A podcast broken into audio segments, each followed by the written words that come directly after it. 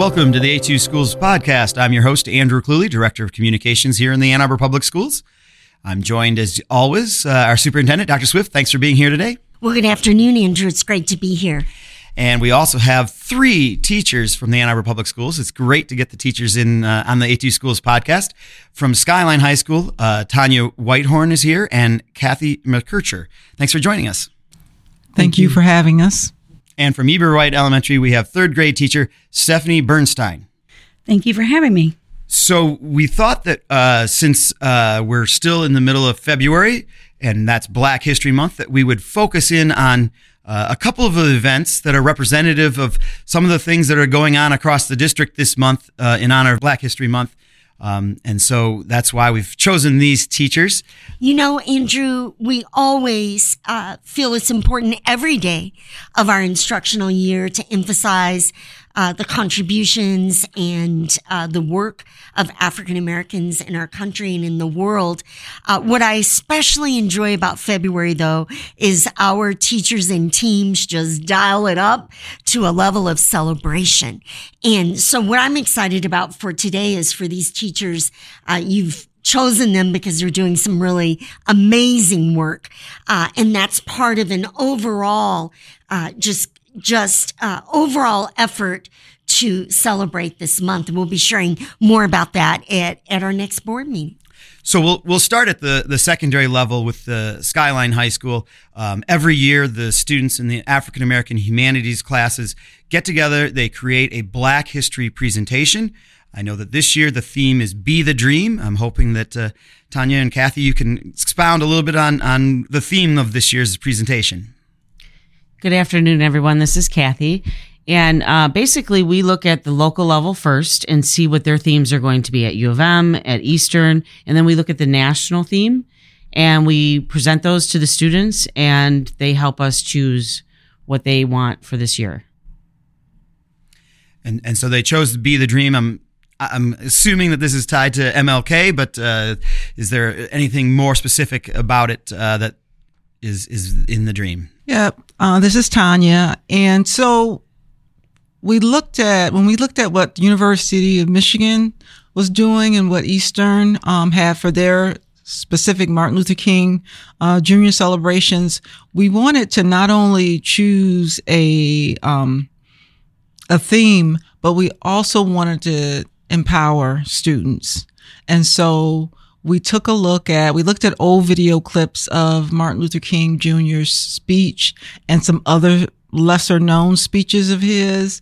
And the students really wanted to feel like they had a choice in what their lives look like and how they want to enter the world.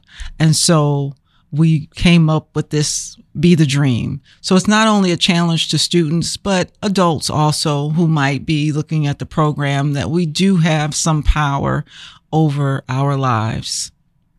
So it's great that it's both the, the challenge aspect, but also that empowering aspect, which I, I know is, is great uh, message for the kids to get as well what kind of things uh, are people going to see if they uh, either get to attend the event in person or if they're just going to watch it in uh, the video on it of it after the fact?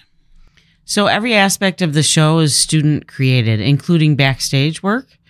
Um, they choose the lighting, they run, you know, all the mics, and uh, then students have been working on for the last month or so different segments. So it might be poetry, dance, step, art um, history, and I think we've covered everything, right? So there, and then they also um, will run the entire show from the beginning to the end. They're the ones at the podium speaking, introducing each other, and celebrating together. You know what I love about your show? I've had the opportunity to see parts of it in the past is it really does raise that learning to the level of empowerment of students. And when your students have been at the board to share parts of that with us, I'm always just amazed at how much they own their voices. And because of that work that you all have set them up to do, how powerful their voices really are. And so I just wanted to call that out as, um, really much more than observing a Black History Month. It's a really, to me, a transformational experience, not only for the students involved, but for all of us who are fortunate to get to see that show. Yes, I think at the, the, the, you know, at the end of it, the students are really proud of themselves. Um, we are so rewarded with seeing them smile. Sometimes there are tears at the end of the show and they really feel for some of them, the first time they feel good about something that's school related that they've produced, that they've written. And, um, you know, because we, ch- humanities is art, um, English, music, dance. So we try to incorporate every part of what humanities is into the show. We tell the kids, the kids, this is the theme and you have to figure out how to communicate that theme to an audience of students and showcase what you've learned in the classroom. You're just not here to perform. You're here to educate the student body. So show them what you've learned. And so at the end of the, each show, they feel really good about themselves and what they've been able to produce. And it's really rewarding. Do you see students that just completely come out of a shell where it's, you know, you, you wouldn't expect to hear much from them. And then all of a sudden you give them this opportunity and they just shine? Yes, we do. Um, as a matter of fact, we do. I don't want to. We we strongly encourage students. I was going to use the word push, but no. We encourage students to come out of that shell because a lot of times, especially the students who say that they are um, quiet, a lot of times that quietness is because their self esteem is low.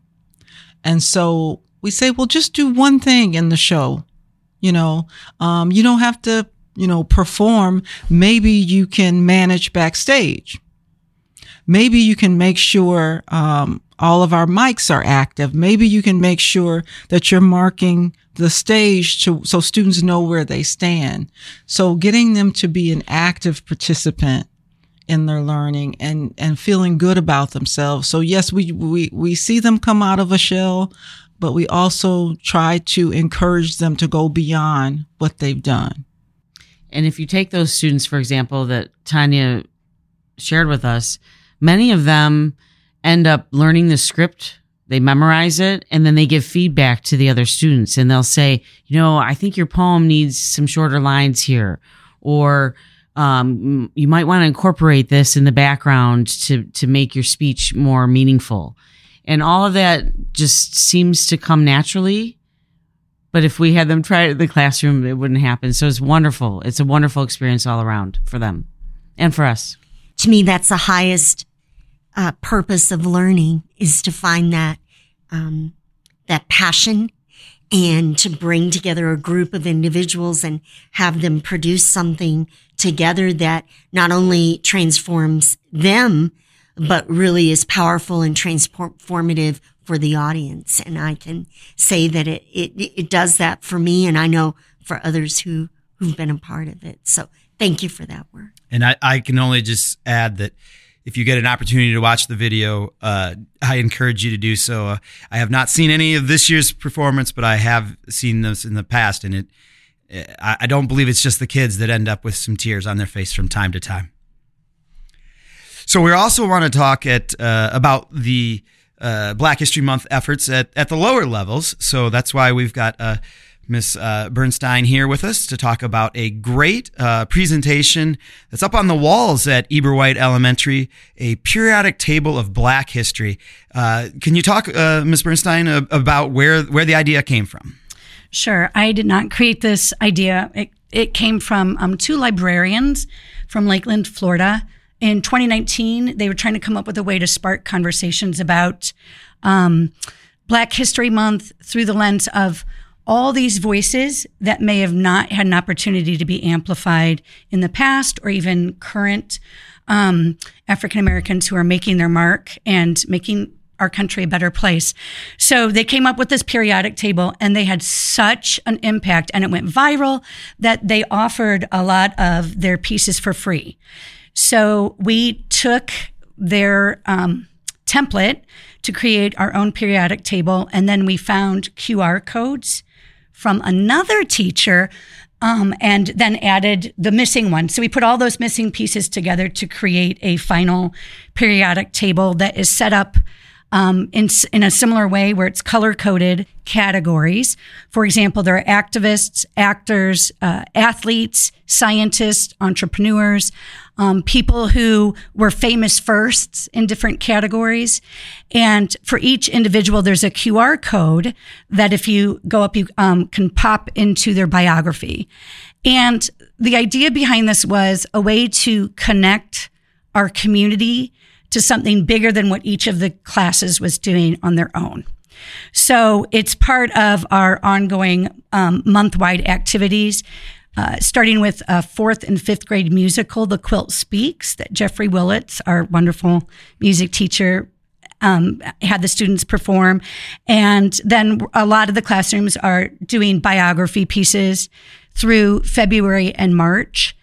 But I do want to speak to something you said earlier, Dr. Swift, which was that this doesn't, February is not the only time where we consider um, Black history. And in third grade, it starts for us as an ongoing conversation um, throughout the class and throughout the year. It starts with Constitution Day at the beginning of the year, where we talk about uh, a famous painting of the founding fathers, signing the Declaration of Independence. And we ask the kids to look at the picture and tell us what they notice and what they don't, what, what's in the picture and what's not in the picture. And that is the start of the conversation we have all year about underrepresentation and why representation matters, whether it's in politics or in the books that we read or in the people we see in our community. And so this is a way for us to spotlight and focus on um, providing voices, like I said before, for those who may not, we may not have heard of before. That's wonderful. Uh, Kathy, I, I just am so impressed with third graders, you know, really thinking critically in the way that you've described and uh, the super learning that occurs when the whole school, elementary school comes together around an endeavor beyond what's going on in their, in their individual classrooms. I always think those are seminal, uh, teachable moments and I got to say, this this periodic table seems like the type of thing that was probably an educational experience for the adults as they come into the building as well. That there's probably individuals on that table that they may not have heard of. And uh, what's what's the reaction you've gotten um, so far this month in terms of of parents or staff members or anyone coming into the school and seeing it, and and what, what's the reaction that's happening? After they say, "Oh wow," it be it's right in when you walk in the front foyer. It's right there, and I will see people popping out their phones to scan a QR. Um, there are some rec and ed classes there in the evenings, and I've seen parents waiting outside for their kids outside the gym with their um, cameras out. So it's been a really, there's been a really positive reaction. I've learned things from it.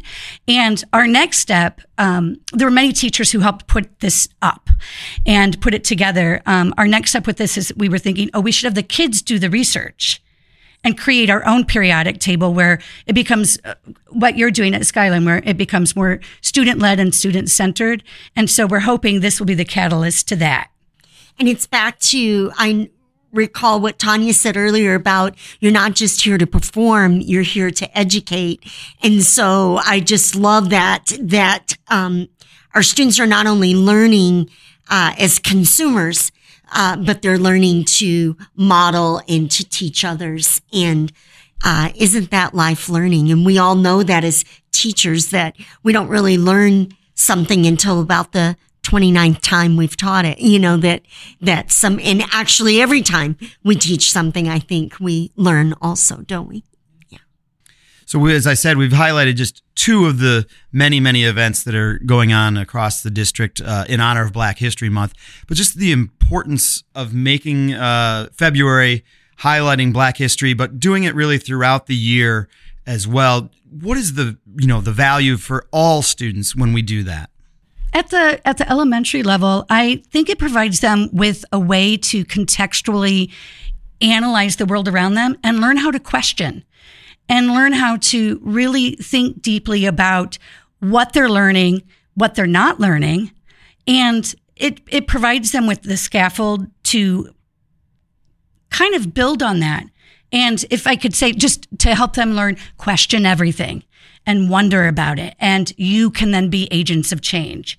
So for me, I think of it as this is kind of a, a gateway into your job as a citizen and um, social activism by thinking about your own role in that. One of my goals, I have like, I have two goals um, for every class. One is that our students be able to look in the mirror and begin to love what they see, no matter what images are shown back at them. That's the one goal.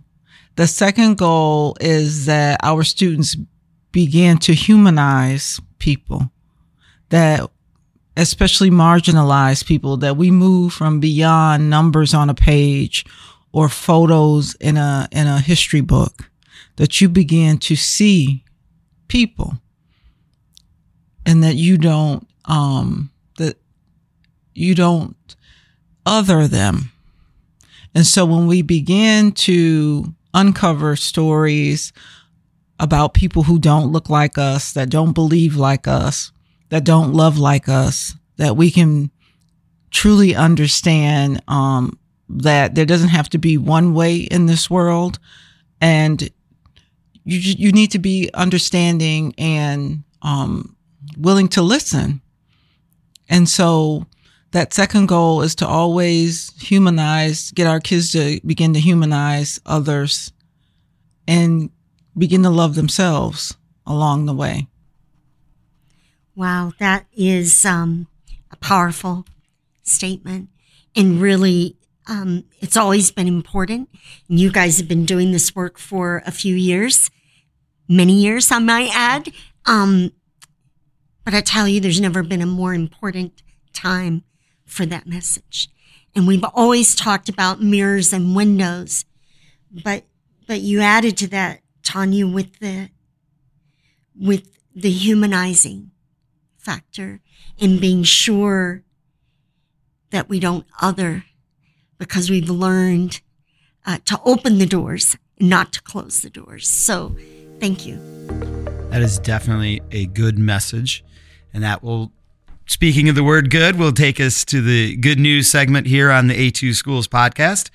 And uh, in good news, we're going to celebrate uh, a couple of recent uh, performances by students. We'll start with Future Stars 2023. Um, every year, the Pioneer Theater Guild puts on this uh, talent show for uh, young uh, high school students across Ann Arbor to show off their talents.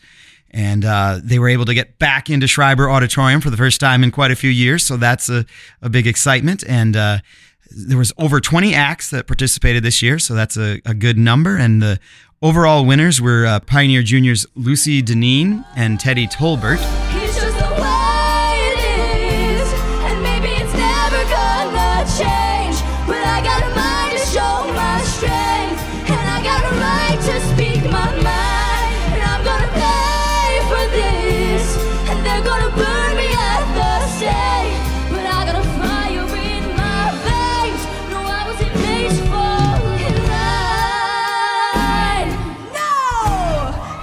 Congratulations to them and congratulations to everyone else who participated in Future Stars. Congratulations, Lucy and Teddy. Um, just rock stars. I mean, every year, uh, just the winners and all the participants of that at that event are just so impressive. And uh, the other good news that I want to highlight is the uh, Pioneer A Cappella Choir getting the chance to perform at Hill Auditorium as part of the Psalms, Hymns, and Spirituals, the music of Stacey Gibbs, uh, concert uh, that took place, uh, I think, last week.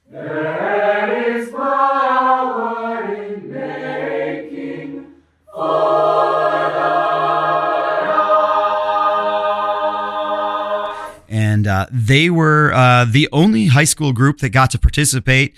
There were groups from the University of Michigan, Oakland University, and Wayne State University, and then the Pioneer a cappella group uh, got to perform, which is just a quite an honor. And uh, of course, that concert was uh, in part uh, a Black History event as they were celebrating the music of Stacey Gibbs.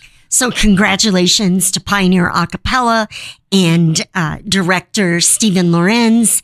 Uh, just an amazing group. Now, um, I really love to see the recording of that one also. Andrew, if you can make that happen, huh? All righty. Well, I just want to thank uh, all three of uh, our teachers that joined us today. Tonya Whitehorn, thank you for being with us today. Thank you. Kathy Mackercher, thank you for joining us. Thank you. And Stephanie Burnstein, thank you very much for joining as well. Thank you. And Dr. Swift, thank you as always for being with us. Yes, thank you all. You made it so special to be here today. We brag about Black History activities going on in the district, but how much better to have it straight from you, straight from the classroom. And uh, we'll be gathering up some video and getting ready to share. Um, at our next board meeting, uh, the highlights, uh, but you guys are right out there making it happen. Thank you. And thank you for listening to the A2 Schools podcast. As always, if you have any questions about the Ann Arbor Public Schools, the first place to go is our website, a2schools.org. If you have a topic that you'd like to have us discuss on a future episode of the A2 Schools podcast, don't hesitate to email me at communications at a2schools.org. And thanks again once more for listening to this week's edition of the A2 Schools podcast.